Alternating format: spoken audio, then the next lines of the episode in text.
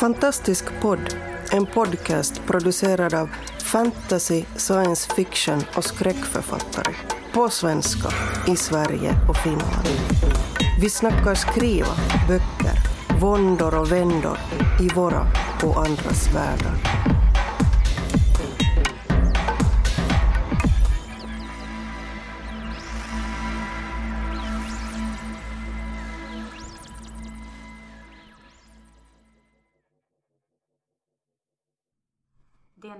Säger jag. Benen börjar röra sig innan varken Olivia eller Arthur hinner reagera. Bara Jekna följer efter.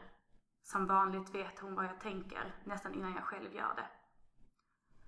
Jag springer genom kylan med pulsen dundrade mot tinningarna, rusar i en båge runt rådets kåtor och rakt ut på isen. Snön är djup, når mig till knäna och tvingar ner farten. Jag stirrar på kroppen som långsamt blir tydligare. Kläderna är mörka, ser svarta ut. Ansiktet är vänt nedåt och en mörk mössa eh, täcker bakhuvudet. Snön runt huvudet är fläckad. När jag kommer närmare ser jag att fläckarna är röda. Blod. Jag hör röster ropa men jag bryr mig inte om att titta efter dem. Istället slänger jag av mig vantarna och låter händerna röra sig över kroppen i jakt på liv.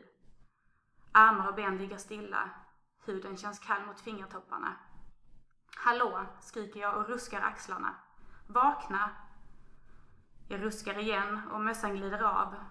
Blottar hår som är mörkt och lockigt. Jag slutar andas och bröstkorgen känns plötsligt snäv.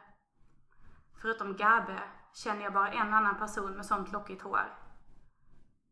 Paniken fräter i magen, gör synen dimmig. Rösterna är närmare nu men jag kan inte vänta.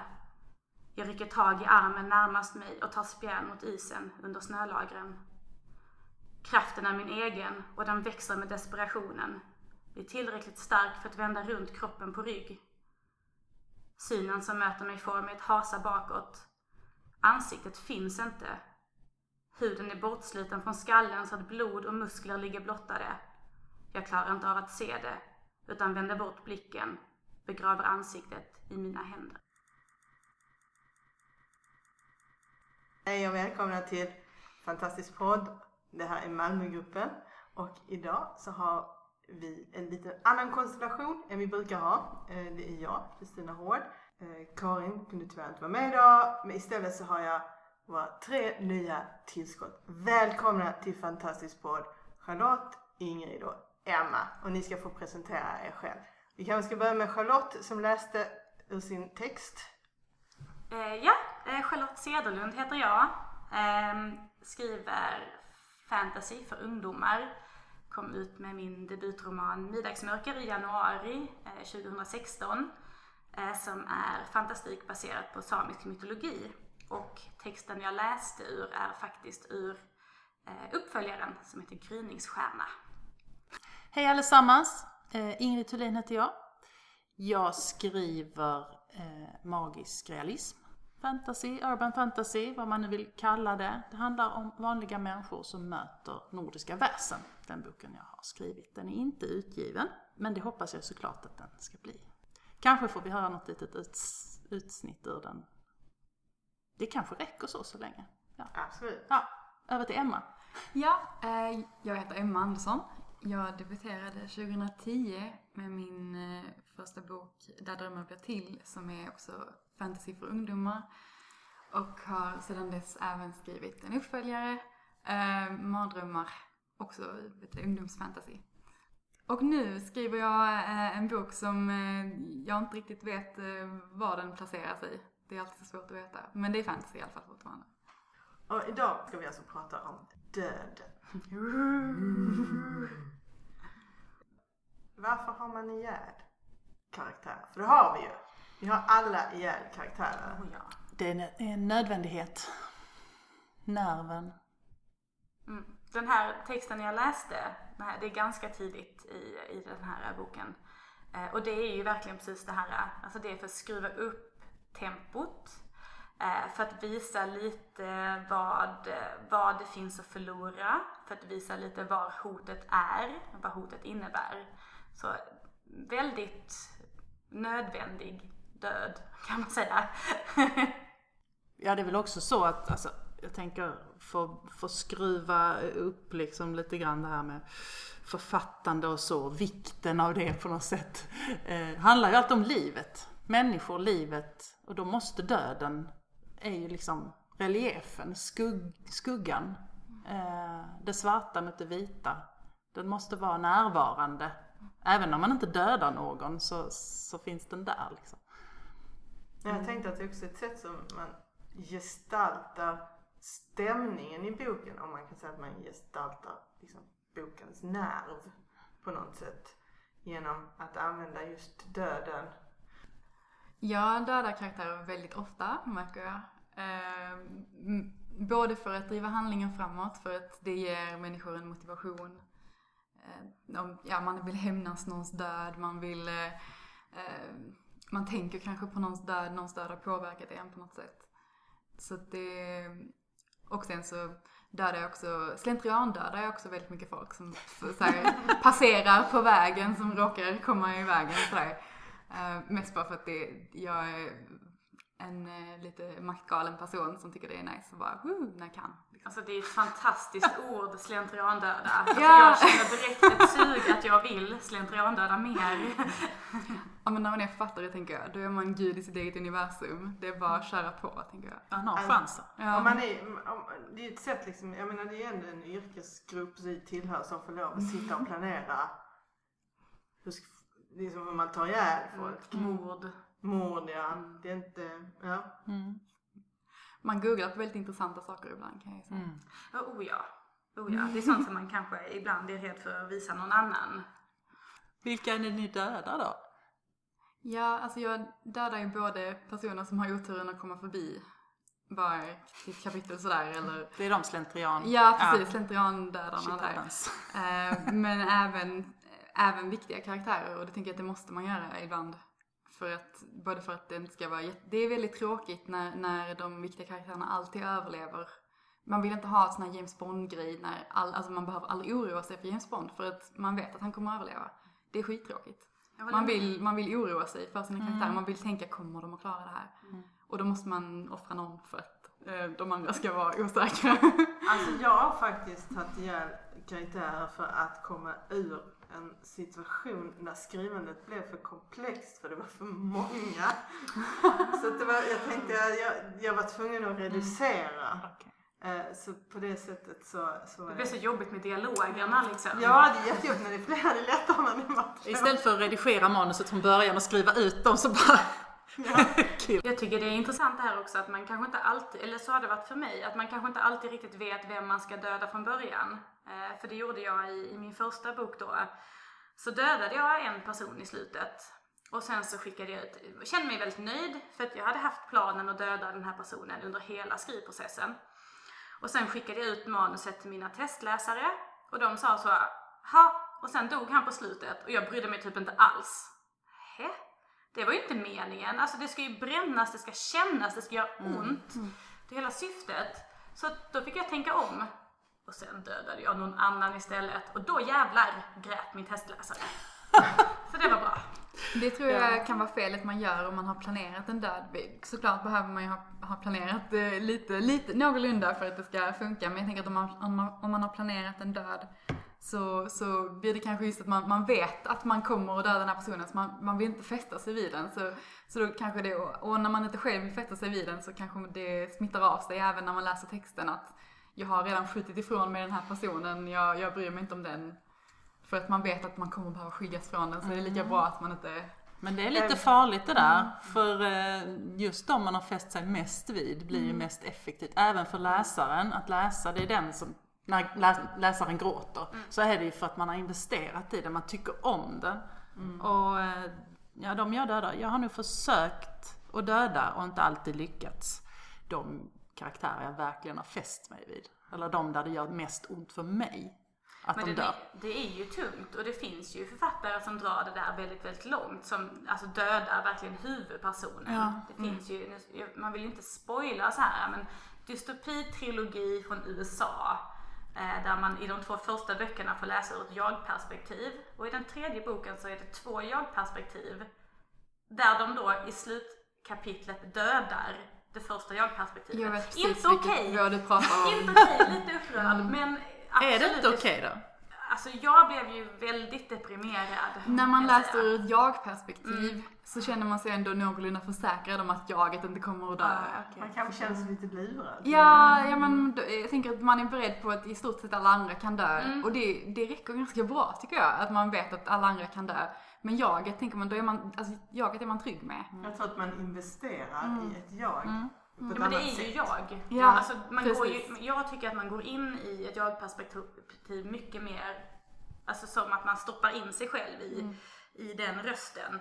Så nej, jag, jag, gillar, jag gillar ändå egentligen, alltså Harry Potter, jag gillar när de dödar av folk. Det gör ont, men jag gillar när det gör ont. Men när de dödar min berättarröst, det, var, det blev för mycket för mig. Jag känner att man kan slungas ut lite ur berättelsen då också kanske. Ja, men den var Eftersom, slut sen. ja, jo, jo, men eftersom man får börja fundera, ja men vem var det då som berättade? Om jaget har berättat, jag Jag kände mig jaget. väldigt lurad för det kändes som att den andra, det andra jaget var ins, inslängt Bara bara, för att det skulle Ja. vara ett annat jag som tog över där sen. Ja, ja, det var så Lite det gick så till att, att, såklart. för att annars när den personen dog så skulle det inte vara någon som kunde, skulle kunna skriva Nej. eh, epilogen liksom. Att Nu så här känner jag att det blir så här, jag är ju- som inte har en aning vilken bok det är. det blev lite, inte jag heller. Läser ni inte Så han- ungdomsböcker? Antingen så får ni spoila. Det måste vi säga. Alla som inte vill veta vad, vilken bok det är nu kan hålla för öronen Ja, från håll för öronen från nu. Det är Divergent-trilogin. Veronica Roth. Okej, nu är alla tillbaka som har hållit för öronen. Ja, spännande. Det känns Ja. som att jag vill läsa den för det låter ändå som ett nytt grepp. Absolut. Mm. Ja. Jag tror det var så författaren tänkte. Mm. Men jag, jag, jag, har- jag hade en karaktär nu i Snösommar, eller har en, som jag hade verkligen planerat att den skulle leva. Men så blev det inte. Och det var helt uh, oplanerat. Mm. Men eh, den fick offras. Mm. Mm. Ibland tänker jag också att berättelsen leder in en på vägar som man inte har tänkt. Jag är inte en sån strukturerad person när jag skriver. Det, Mm. Utan det, det får bli lite som det blir. Och ibland så när man läser igenom sen vad man har skrivit så inser man typ på något sätt att man har pekat åt ett visst håll utan att man själv visste om det. Mm. Och då blir det på något sätt lite ödesbestämt att nu måste den här personen dö för att det är det här jag har skrivit även om jag inte tänkte på det själv. Men du, du har ju också med dig en text idag. Ja, Och du har en text på ehm, vilket sätt, eller hur. precis. Var det inte det? Absolut. Ja, för det skulle vara kul hur man kan ta ihjäl, ett exempel på hur man kan ta ihjäl en karaktär av Emma. Han går närmare. Jag är ledsen syster. Jag hade inte gjort det här om det funnits något annat sätt. Men jag kan inte gå utanför porten. Inte än. Tills dess måste jag hålla mig stark. Annars var allt förgäves. Nunnan backar långsamt. Verkar inte ens medveten om det. Hon stöter emot den högra bänkraden. Kommer inte längre. Ögonen söker i hela rummet efter syster Angelin. Men den äldre nunnan gick igenom en nyligen aktiverad port när hon gick in i sakristian. Han behövde den unga, friska, starka. Har ännu inte kraft nog att kämpa mot dem båda. Den unga kvinnan höjer händerna för att värja sig. Vad har du gjort med henne? viskar hon, men rösten bär knappt. Nästa fråga blir ett halvkvävt skrik. Vem är du? Han känner livet som pulserar i henne, smeker försiktigt och varsamt hennes ännu regnvåtna kind. Hon kämpar emot med all sin styrka, försöker slita bort hans hand. I hennes uppspärrade ögon ser han sin spegelbild, ögonen som frös till is och håret vars eld brann ut till aska. Det finns en hunger i honom som vill ha det förlorade tillbaka. Hon ser det. Hon förstår, men tror ändå att hon har en chans att komma undan. Var inte rädd syster, viskar han lugnande medan hans fingrar mjukt rör linjen vid hennes käkben, hennes läppars fylliga kurvor. Med tummen på hennes underläpp får han läpparna att säras. Hon försöker skrika, men det kommer inget ljud. Det här kommer bara göra ont ett litet ögonblick. Han fattar tag om hennes hals, låter fingrarna klämma till hennes strupe när han lyfter henne högt upp i luften. Hon kippar efter andan, sparkar och river efter honom men bristen på syre tar långsamt all motståndskraft ifrån henne. Förlåt mig, viskar Florian Aden när han tar hennes liv. Ja. Mm, alltså, ja. Och det här var ur, eh, Ur min, min senaste roman som inte är utkommen än. och som inte har en titel eller? Eh, Afelium kallar jag den. Så det återstår att se om det sitter kvar. Spännande. Alltså jag ty- tycker man ryser ännu mer eftersom det är nästan sensuellt. Eller det är sensuellt. Ja. Väldigt så äh, känslosamt skrivet från mördarens perspektiv på något sätt. Kan ju spoila sig att han är en väldigt personlig mördare, alltså även i framtiden. Det märker man. Eh, det är ju nästan, det är ju värre tycker jag. När de är sådär, ja, känslomässigt investerade på något sätt i så här, Och sadist. Ja, lite så. Det är ju det otäckaste. Det är inte så mycket blod som berättar och far utan det är mer det här liksom Ja, någon slags Nästan. njutning inblandad Ja, i det ju. ja. Mm. Kristina, den här karaktären du hade som inte skulle dö men dog. Ja. Hur dog den? Hur den du? Ja. Ooh, det är lite spoiler om jag säger det. är det sant? Ja. Nej. Jo det är det. Då får vi läsa om det sen då. Mm, mm. Ehm, han, nu säger jag att det var han, eh, offras. Det finns ett offer i det. Ja. Och eh, det är övernaturligt och sånt där. Så att, men nej, nej, jag vill inte spoila det. Nej. Nej. Nej. Mm, intressant. Spännande, det får vi läsa.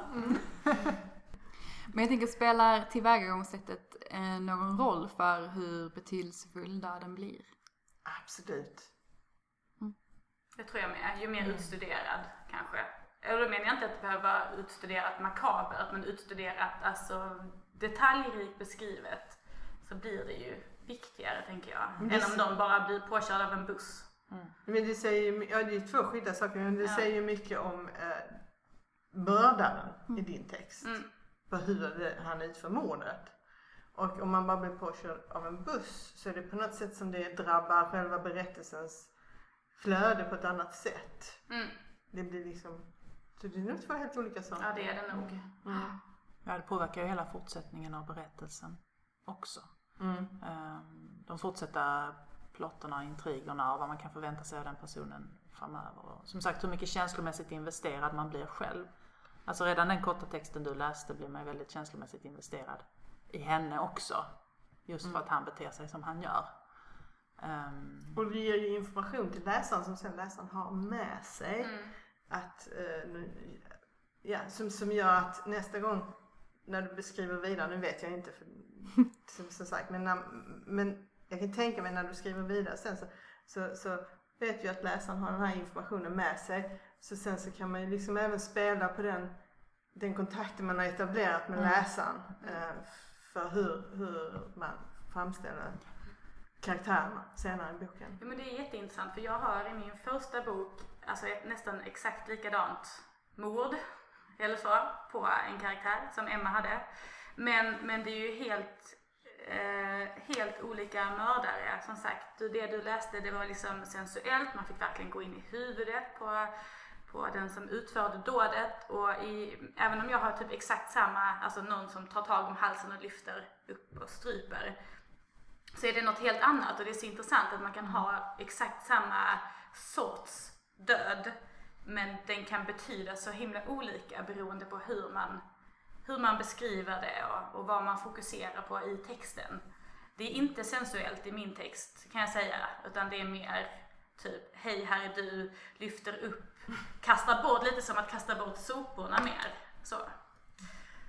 Men hur, alltså, om, man, om man är krass så är vi ju omgivna av en värld där det sker väldigt mycket våld och mord och död. Så hur mycket influerad blir man när man läser om något fall eller man hittar någon beskrivning på någonting eller det har hänt någonting. Hur, hur influerad är man att använda liksom för jag vet deckarförfattare kan ju göra det och de gör det ju säkert men det måste ju även gälla liksom, om man skriver, en, även om man inte skriver deckare som ska läsas, även om det inte finns en, en undersökning eller någonting sånt. Mm. Att man influeras av allt våld som man möter i media. Alltså jag är ju ganska harig av mig. Både vad gäller vad för något jag ser på TV eller vad jag läser om för verkliga eh, brott och så. Så jag vill inte läsa för bestialiska eller hemska beskrivningar. Även om de ibland är väldigt viktiga att ta del av för att de är sanna och man behöver veta vad som händer i världen. Så man måste ta ett steg tillbaka, jag pallar inte det riktigt. Ehm, men just därför så är det de svåraste verkliga sakerna som man måste ta sig an i litteraturen.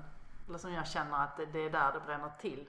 Det är så jag måste, ehm, kanske inte just bestialiskt men just liksom att ja, de döda som berör en mest. Det är ju de som bränner till när man skriver dem. Den typ av våld eller död eller så som, som, som gör mest ont i en själv. Det är det man kan få läsaren också att engagera sig i. Och det är också det som är nödvändigt att skildra tror jag. För det är mänskligt liv liksom. Det är det vi sysslar med när vi skriver känner jag. Det är, det är, egentligen det man skriver hela tiden. Jag vet inte om det made sense. Lite, men du, du, du har din text som du har tagit med dig, den spelar väl lite på... Ja, alltså jag skriver ju inte direkt om några mord. Eller gör jag det? Jag vet Jag inte vet inte. riktigt. Nej, jag vet inte riktigt. Men, men eh, jag har några dödar med i min bok. Ehm, och det är ju i, eh, i kontakterna med de väsen som människorna möter. Eller i några fall kanske är själva. Vill du läsa? Ja. Ingrid läser. Ja. Det är någon som skriker. Det är Tom som skriker. Mamma! Mamma! Han är i vattnet, hon på stranden. Det är fel. Hans huvud försvinner, hon försöker röra sig men sjunker ner i sanden. Benen sugs upp av sanden och sjunker ner till låren. Hon vadar, skriker, klöser sig genom sanden. Den når upp till midjan nu. Hon kommer aldrig fram till vattenkanten. Svetten forsar från panna och nacke, smälter ut i sanden. Hela hon, begravd av sand, upplöst i sand. Hennes pojke, han syns inte, hon kan inte andas. Det finns inget att andas. Hon kämpar i sanden men känner inte sin kropp längre. Ögon som blivit saltvattensjöar kämpar för att se. Platsen där han försvunnit. Nej, inte försvunnit, dragits ner, hämtats. Nej, nej, ta honom inte. Han kan inte andas. Han drunknar, förstår ni? Han är min. Lämna honom tillbaka. Nej, sluta, hör ni det?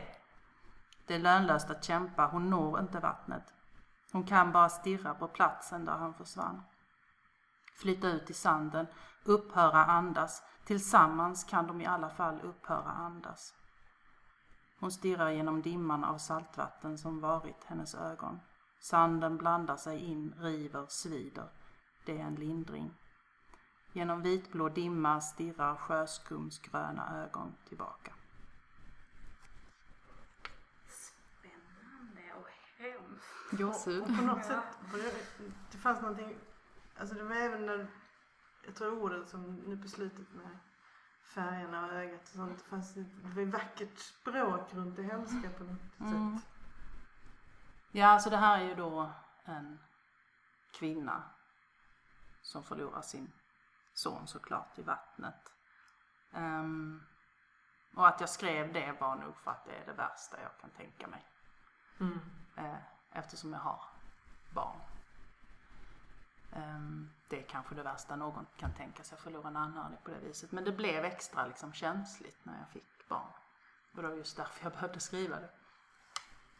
Och jag klarar inte av att läsa, i, apropå det vi pratade om innan, i liksom skildringar av barn som far illa eller barn som dör eller drunknar på medelhavet eller så här. Man läser det för att man ska göra det.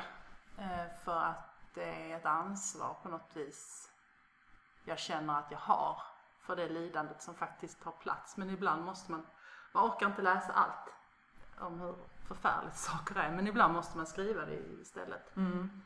Utifrån det som kan vara det värsta man själv kunde tänka sig. Men det jag tycker är intressant med din text är ju att, eh, för du säger att du skriver det är eh, fa- fantasy, magisk realism och han, han blir alltså neddragen. Men texten skulle egentligen lika gärna kunna vara att han drunknar och hon tolkar det som att han blir neddragen. Det känns som det finns liksom två sidor.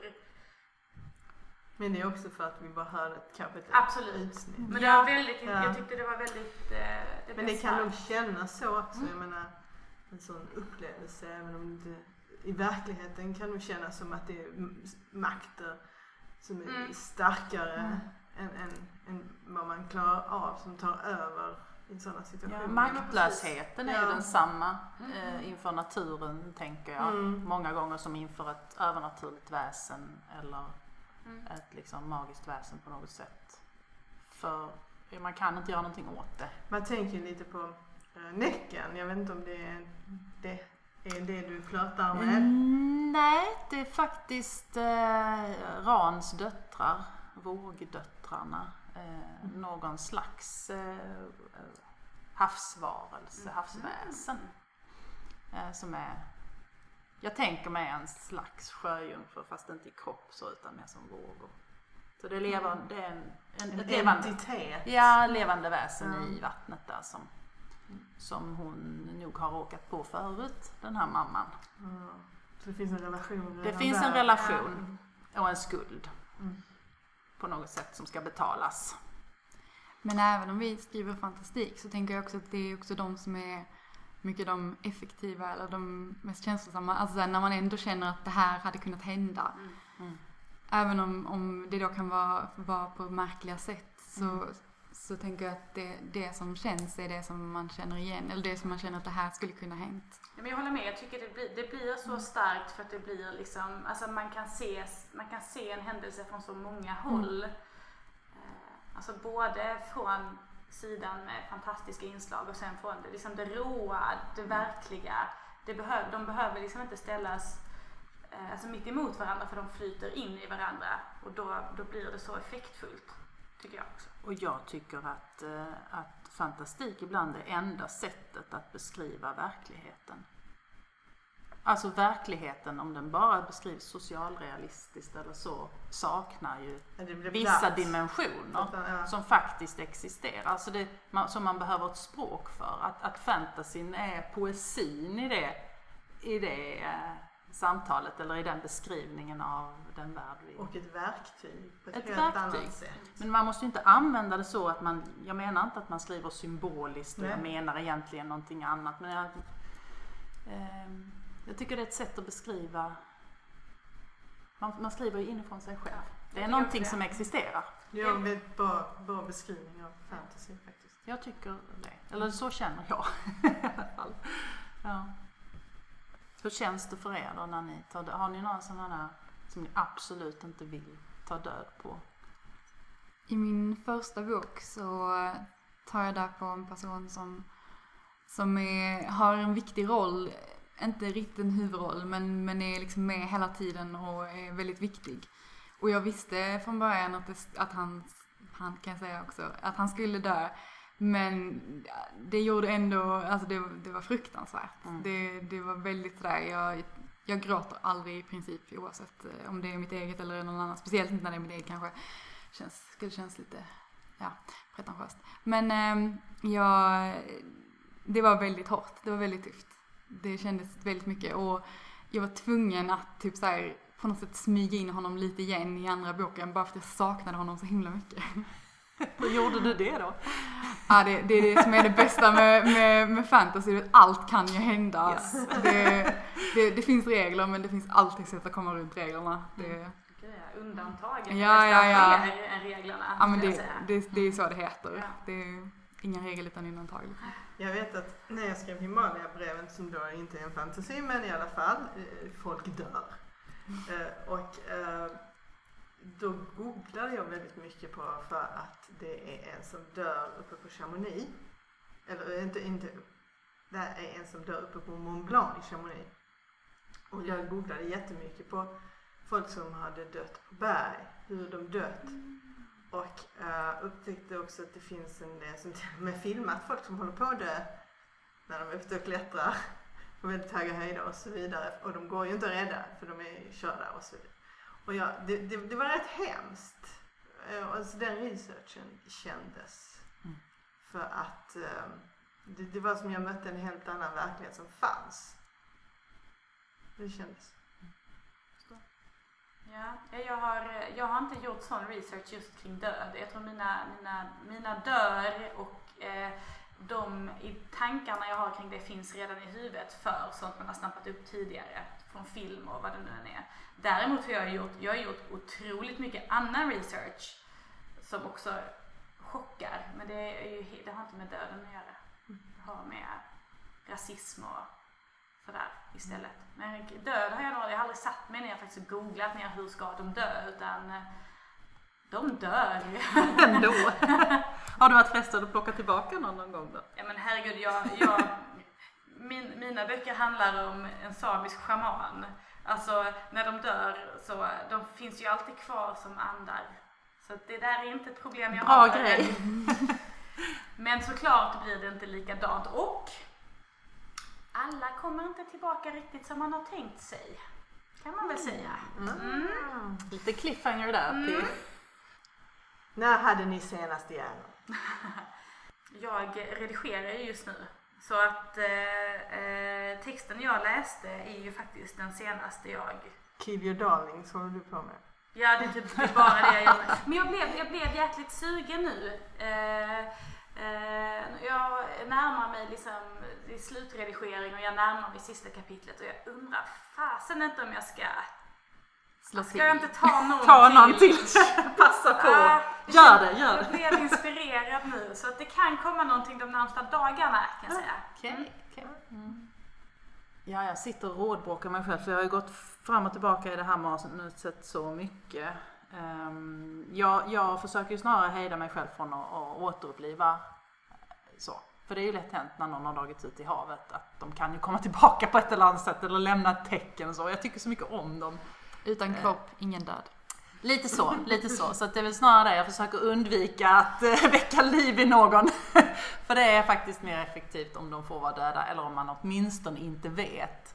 Jag vill så gärna lämna några sådana här sjöglas, ni vet sån här eh, slipat glas på stranden där den här lilla pojken samlar på sådana här glas. Jag vill lämna ett spår av sådana, ge ett hopp om att han lever där någonstans. Mm. Ja, vi får se. ja.